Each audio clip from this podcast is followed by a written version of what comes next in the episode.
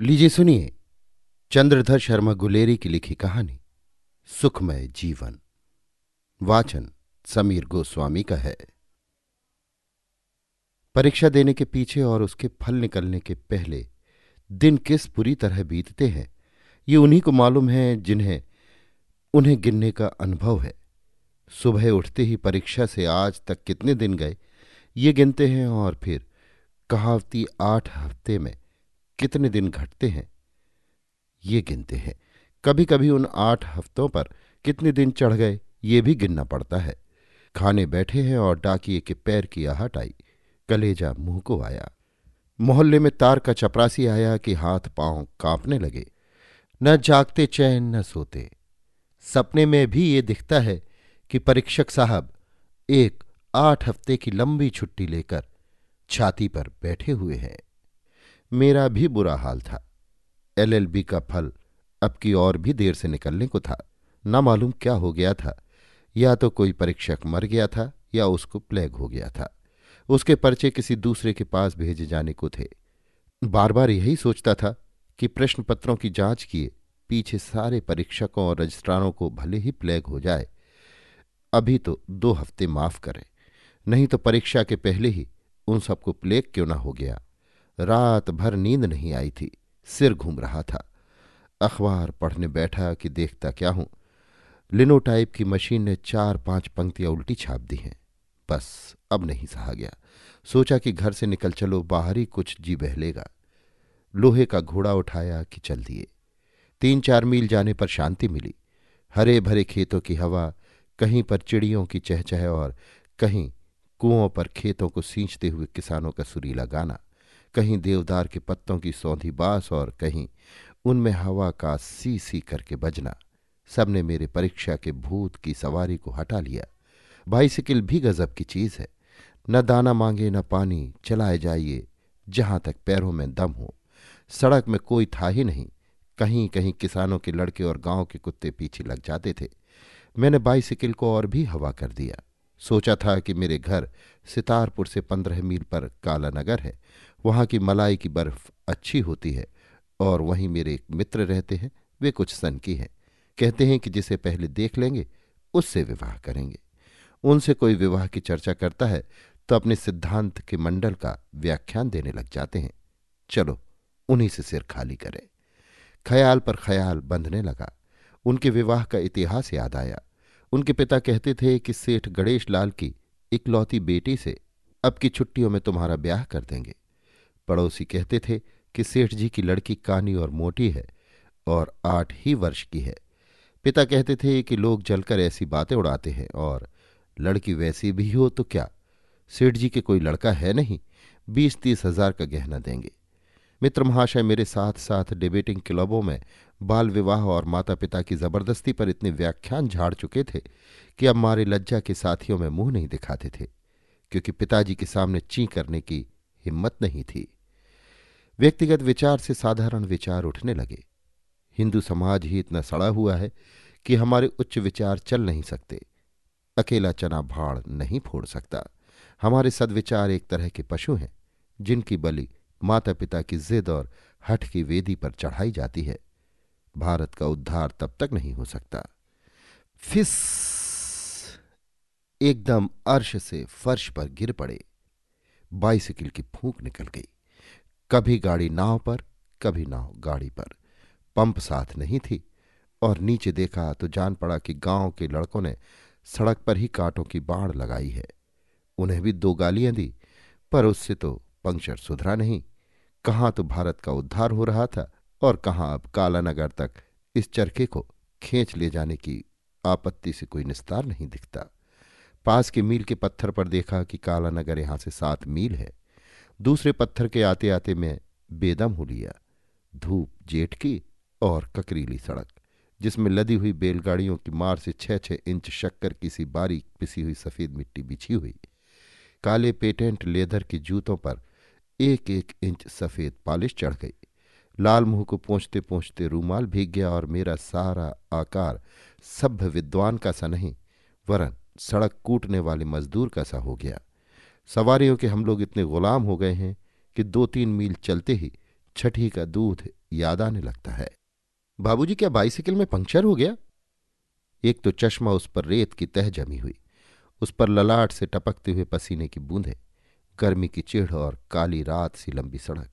मैंने देखा ही नहीं था कि दोनों ओर क्या है। ये शब्द सुनते ही सिर उठाया तो देखा एक सोलह सत्रह वर्ष की कन्या सड़क के किनारे खड़ी है। हाँ हवा निकल गई है और पंक्चर भी हो गया है। पंप मेरे पास है नहीं, कालानगर बहुत दूर तो है नहीं। अभी जा पहुँचता हूँ। अंत का वाक्य मैंने केवल ऐंठ दिखाने के लिए कहा था। मेरा जी जानता था कि पाँच मील, पाँच सौ मील के से दिख रहे थे। इस सूरत से तो आप कालानगर क्या कलकत्ते पहुँच जाएँगे। जरा भीतर चलिए, कुछ जल पीजिए। आपकी जीप सूख कर तालू से चिपक गई होगी। चाचा जी की बाइसिकल में पंप है और हमारा नौकर गोविंद पंक्चर सुधारना भी जानता है। नहीं नहीं नहीं नहीं क्या? हाँ हाँ। यों कहकर बालिका ने मेरे हाथ से बाइसिकल छीन ली और सड़क के एक तरफ़ हो ली। मैं भी उसके पीछे चला। देखा कि एक कटीली बाढ़ से घिरा बगीचा है। जिसमें एक बंगला है। यहीं पर कोई चाचा जी रहते होंगे। परंतु ये बालिका कैसी? मैंने चश्मा रूमाल से पहुँचा और उसका मुँह देखा। पारसी चाल की एक गुलाबी साड़ी के नीचे चिकने काले बालों से घिरा हुआ उसका मुखमंडल दमकता था और उसकी आँखें मेरी ओर कुछ दया, कुछ हँसी और कुछ विस्मय से देख रही थी। बस पाठक, ऐसी आँखें मैंने कभी नहीं देखी थी। मानो वे मेरे कलेजे को घोल कर पी गई। एक अद्भुत कोमल शांत ज्योति उनमें से निकल रही थी। कभी एक तीर में मारा जाना सुना है, कभी एक निगाह में हृदय बेचना पड़ा है, कभी तारा मैत्रक और चश्रु मित्र नाम आए हैं। मैंने एक सेकंड में सोचा और निश्चय कर लिया कि ऐसी सुंदर आँखें त्रिलोकी में न होंगी, और यदि किसी स्त्री की आँखों को प्रेम बुद्धि से कभी देखूँगा तो इन्हीं को। आप सितारपुर से आए हैं? आपका नाम क्या है? मैं जयदेव शरण वर्मा हूँ। आपके चाचा जी, ओहो, बाबू जयदेव शरण वर्मा, बीए, जिन्होंने सुखमय जीवन लिखा है। मेरा बड़ा सौभाग्य है कि आपके दर्शन हुए। मैंने आपकी पुस्तक पढ़ी और चाचा जी तो उसकी प्रशंसा बिना किए एक दिन भी नहीं जाने देते। वे आपसे मिलकर बहुत प्रसन्न होंगे। बिना भोजन किए आपको ना जाने देंगे और आपके ग्रंथ को पढ़ने से हमारा परिवार सुख कितना बढ़ा है। इस पर कम से कम दो घंटे तक व्याख्यान देंगे। स्त्री के सामने उसके नहर की बड़ाई कर दे और लेखक के सामने उसके ग्रंथ की। ये प्रिय बनने का अमोघ मंत्र है। जिस साल मैंने बीए पास किया था, उस साल कुछ दिन लिखने की धुन उठी थी। लॉ कॉलेज के फ़र्स्ट ईयर में सेक्शन और कोड की परवाह न करके एक सुखमय जीवन नामक पोथी लिख चुका था। समालोचकों ने आड़े हाथों लिया था और वर्ष भर में सत्रह प्रतियाँ बिकी थी। आज मेरी कदर हुई कि कोई उसका सराहने वाला तो मिला। इतने में हम लोग बरामदे में पहुँचे, जहाँ पर कंटो पहने पंजाबी ढंग की दाढ़ी रखे एक अधेड़ महाशय कुर्सी पर बैठे पुस्तक पढ़ रहे थे। बालिका बोली, चाचा जी, आज आपके बाबू जयदेव शरण वर्मा बीए को साथ लाई हूँ। इनकी बाइसिकल बेकाम हो गई है। अपने प्रिय ग्रंथकार से मिलाने के लिए कमला को धन्यवाद मत दीजिए। दीजिए उनके पंप भूल आने को। वृद्ध ने जल्दी ही चश्मा उतारा और दोनों हाथ बढ़ाकर मुझसे मिलने के लिए पैर बढ़ाए। कमला, जरा अपनी माता को बुला ला। आइए बाबू साहब, आइए। आपसे मिलने की बड़ी उत्कंठा थी। मैं गुलाब राय वर्मा हूँ। पहले कमसेरिएट में हेड क्लर्क था। अब पेंशन लेकर इस एकाक स्थान में रहता हूँ। दो गौ रखता हूँ और कमला तथा उसके भाई प्रबोध को पढ़ाता हूँ। मैं ब्रह्म समाजी हूँ, मेरे यहाँ पर्दा नहीं है। कमला ने हिंदी मिडिल पास कर लिया है। हमारा समय शास्त्रों को पढ़ने में बीतता है। मेरी धर्मपत्नी भोजन बनाती है और कपड़े सी लेती है। मैं उपनिषद और योग वशिष्ठ का तर्जुमा पढ़ा करता हूँ। स्कूल में लड़के बिगड़ जाते हैं। प्रबोध को इसीलिए घर पर पढ़ाता हूँ। इतना परिचय दे चुकने पर वृद्ध ने श्वास लिया। मुझे इतना ज्ञान हुआ कि कमला के पिता मेरी जाति के ही हैं। जो कुछ उन्होंने कहा था, उसकी ओर मेरे कान नहीं थे। मेरे कान उधर थे, जिधर से माता को लेकर कमला आ रही थी। आपका ग्रंथ बड़ा ही अपूर्व है। दाम्पत्य सुख चाहने वालों के लिए लाख रुपए से भी अनमोल है। धन्य है आपको। स्त्री को कैसे प्रसन्न रखना? घर में कलह कैसे नहीं होने देना? बाल बच्चों को क्यों कर सचरित्र बनाना? इन सब बातों में आपके उपदेश पर चलने वाला पृथ्वी पर ही स्वर्ग सुख भोग सकता है। पहले कमला की माँ और मेरी कभी कभी खटपट हो जाया करती थी। उसके ख्याल अभी पुराने ढंग के हैं। पर जब से मैं रोज भोजन पीछे, उसे आध घंटे तक आपकी पुस्तक का पाठ सुनाने लगा हूँ, तब से हमारा जीवन हिंडोली की तरह झूलते झूलते बीतता है। मुझे कमला की माँ पर दया आई, जिसको वो कूड़ा करकट रोज सुनना पड़ता होगा। मैंने सोचा कि हिंदी के पत्र संपादकों में ये बूढ़ा क्यों ना हुआ। यदि होता तो आज मेरी तूती बोलने लगती। आपको ग्रस्त जीवन का कितना अनुभव है? आप सब कुछ जानते हैं। भला इतना ज्ञान कभी पुस्तकों में मिलता है? कमला की माँ कहा करती थी कि आप केवल किताबों के कीड़े हैं। सुनी सुनाई बातें लिख रहे हैं। मैं बार बार ये कहता था कि इस पुस्तक के लिखने वाले को परिवार का खूब अनुभव है। धन्य है आपकी सहधर्मणी। आपका और उसका जीवन कितना सुख से बीतता होगा। और जिन बालकों के आप पिता हैं, वे कैसे बड़भागी हैं कि सदा आपकी शिक्षा में रहते हैं। आप जैसे पिता का उदाहरण देखते हैं। कहावत है कि वैश्य अपनी अवस्था कम दिखाना चाहती और साधु अपनी अवस्था अधिक दिखाना चाहता है। भला ग्रंथकार का पद इन दोनों में किसके समान है? मेरे मन में आए कि कह दूँ कि अभी मेरा पच्चीसवां वर्ष चल रहा है। कहाँ का अनुभव और कहाँ का परिवार? फिर सोचा कि ऐसा कहने से ही मैं वृद्ध महाशय की निगाहों से उतर जाऊँगा और कमला की माँ सच्ची हो जाएगी कि बिना अनुभव के छोकरे ने गृहस्थ के कर्तव्य धर्मों पर पुस्तक लिख मारी है। ये सोचकर मैं मुस्कुरा दिया और ऐसी तरह मुँह बनाने लगा कि वृद्ध समझा कि अवश्य मैं संसार समुद्र में गोते मारकर नहाया हुआ हूँ। वृद्ध ने उस दिन मुझे जाने नहीं दिया। कमला की माता ने प्रीत के साथ भोजन कराया और कमला ने पान ला कर दिया। न मुझे अब कालानगर की मलाई की बर्फ़ याद रही, न सन की मित्र की। चाचा जी की बातों में भी सैकड़े सत्तर तो मेरी पुस्तक और उनके रामबाण लाभों की प्रशंसा थी, जिसको सुनते सुनते मेरे कान दुख गए। फ़ी सैकड़े पच्चीस वो मेरी प्रशंसा और मेरे पति जीवन और पितृ जीवन की महिमा गा रहे थे। काम की बात बीसवां हिस्सा थी, जिससे मालूम पड़ा कि अभी कमला का विवाह नहीं हुआ। उसे अपनी फूलों की क्यारी को संभालने का बड़ा प्रेम है। सखी के नाम से महिला मनोहर मासिक पत्र में लेख भी दिया करती है। सायंकाल को मैं बगीचे में टहलने निकला।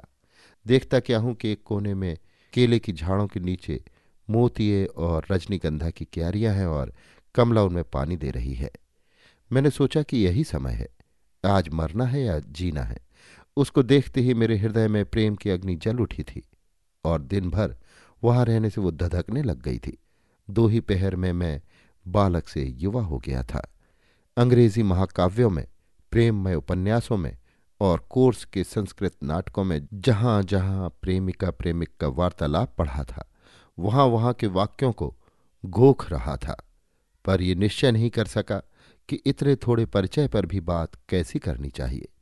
अंत में अंग्रेज़ी पढ़ने वाले की धृष्टता ने आर्य कुमार की शालीनता पर विजय पाई और चपलता कहिए, बेसमझी कहिए, ढीठपन कहिए, पागलपन कहिए, मैंने दौड़कर कमला का हाथ पकड़ लिया। उसके चेहरे पर सुर्खी दौड़ गई और डोलची उसके हाथ से गिर पड़ी। मैं उसके कान में कहने लगा, आपसे एक बात कहनी है। क्या यह कहने की कौन सी बात है? जब से आपको देखा है तब से। बस चुप रहो, ऐसी धृष्टता। अब मेरा वचन प्रवाह उमड़ चुका था। मैं स्वयं नहीं जानता था कि मैं क्या कर रहा हूँ, पर बकने लगा, प्यारी कमला, तुम मुझे प्राणों से बढ़कर हो। प्यारी कमला, मुझे अपना भ्रमर बनने दो।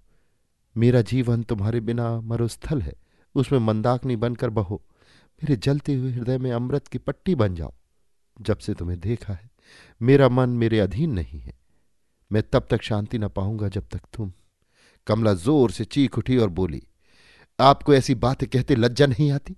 धिक्कार है आपकी शिक्षा को और धिक्कार आपकी विद्या को। इसी को आपने सभ्यता मान रखा है कि अपरिचित कुमारी से एकांत ढूंढकर ऐसा घृणित प्रस्ताव करे? तुम्हारा ये साहस कैसे हो गया? तुमने मुझे क्या समझ रखा है? सुखमय जीवन का लेखक और ऐसा घृणित चरित्र। चुल्लू भर पानी में डूब मरो। अपना काला मुँह मत दिखाओ। अभी चाचा जी को बुलाती हूँ। मैं सुनता जा रहा था, क्या मैं स्वप्न देख रहा हूँ? ये अग्निवर्षा मेरे किस अपराध पर? तो भी मैंने हाथ नहीं छोड़ा। कहने लगा, सुनो कमला, यदि तुम्हारी कृपा हो जाए तो सुखमय जीवन। देखा तेरा सुखमय जीवन? आस्तीन के सांप, पापात्मा, मैंने साहित्य से भी जानकर और ऐसे उच्च विचारों का लेखक समझकर तुझे अपने घर में घुसने दिया और तेरा विश्वास और सत्कार किया था। प्रछन्न पापिन, वकदाम्भिक, विड़ाल वृतिक मैंने तेरी सारी बातें सुन ली हैं। चाचा जी आकर लाल लाल आँखें दिखाते हुए क्रोध से कांपते हुए कहने लगे, शैतान, तुझे यहाँ आकर माया जाल फैलाने का स्थान मिला? उफ, मैं तेरी पुस्तक से छला गया। पवित्र जीवन की प्रशंसा में फार्मों के फार्म काले करने वाले, तेरा ऐसा हृदय कपटी विष के घड़े उनका धारा प्रवाह बंद ही नहीं होता था, पर कमला की गालियाँ और थी और चाचा जी की और मैंने भी गुस्से में आकर कहा, बाबू साहब, जबान संभाल कर बोलिए। आपने अपनी कन्या को शिक्षा दी है और सभ्यता सिखाई है। मैंने भी शिक्षा पाई और कुछ सभ्यता सीखी है। आप धर्म सुधारक हैं। यदि मैं उसके गुण रूप पर आसक्त हो गया तो अपना पवित्र प्रणय उसे क्यों ना बताऊँ? पुराने ढर्रे के पिता दुराग्रही होते सुने गए हैं। आपने क्यों सुधार का नाम लजाया है? तुम सुधार का नाम मत लो। तुम तो पापी हो। सुखमय जीवन के कर्ता होकर भाड़ में जाए सुखमय जीवन। उसी के मारे ना को दम है। सुखमय जीवन के कर्ता ने क्या ये शपथ खाली है कि जन्म भर कुआरा ही रहे। क्या उसे प्रेम भाव नहीं हो सकता? क्या उसमें हृदय नहीं होता? है? जन्म भर कुआरा है कहे कि, मैं तो आपकी पुत्री से निवेदन कर रहा था। जैसे उसने मेरा हृदय हर लिया है वैसे यदि अपना हाथ मुझे दे तो उसके साथ सुखमय जीवन के उन आदर्शों का प्रत्यक्ष अनुभव करूँ, जो अभी तक मेरी कल्पना में है। पीछे हम दोनों आपकी आज्ञा मांगने आते। आप तो पहले ही दुर्वासा बन गए। तो आपका विवाह नहीं हुआ? आपकी पुस्तक से तो जान पड़ता है कि आप कई वर्षों के गृहस्थ जीवन का अनुभव रखते हैं। तो कमला की माता ही सच्ची थी। इतनी बातें हुई थी, पर ना मालूम क्यों मैंने कमला का हाथ नहीं छोड़ा था।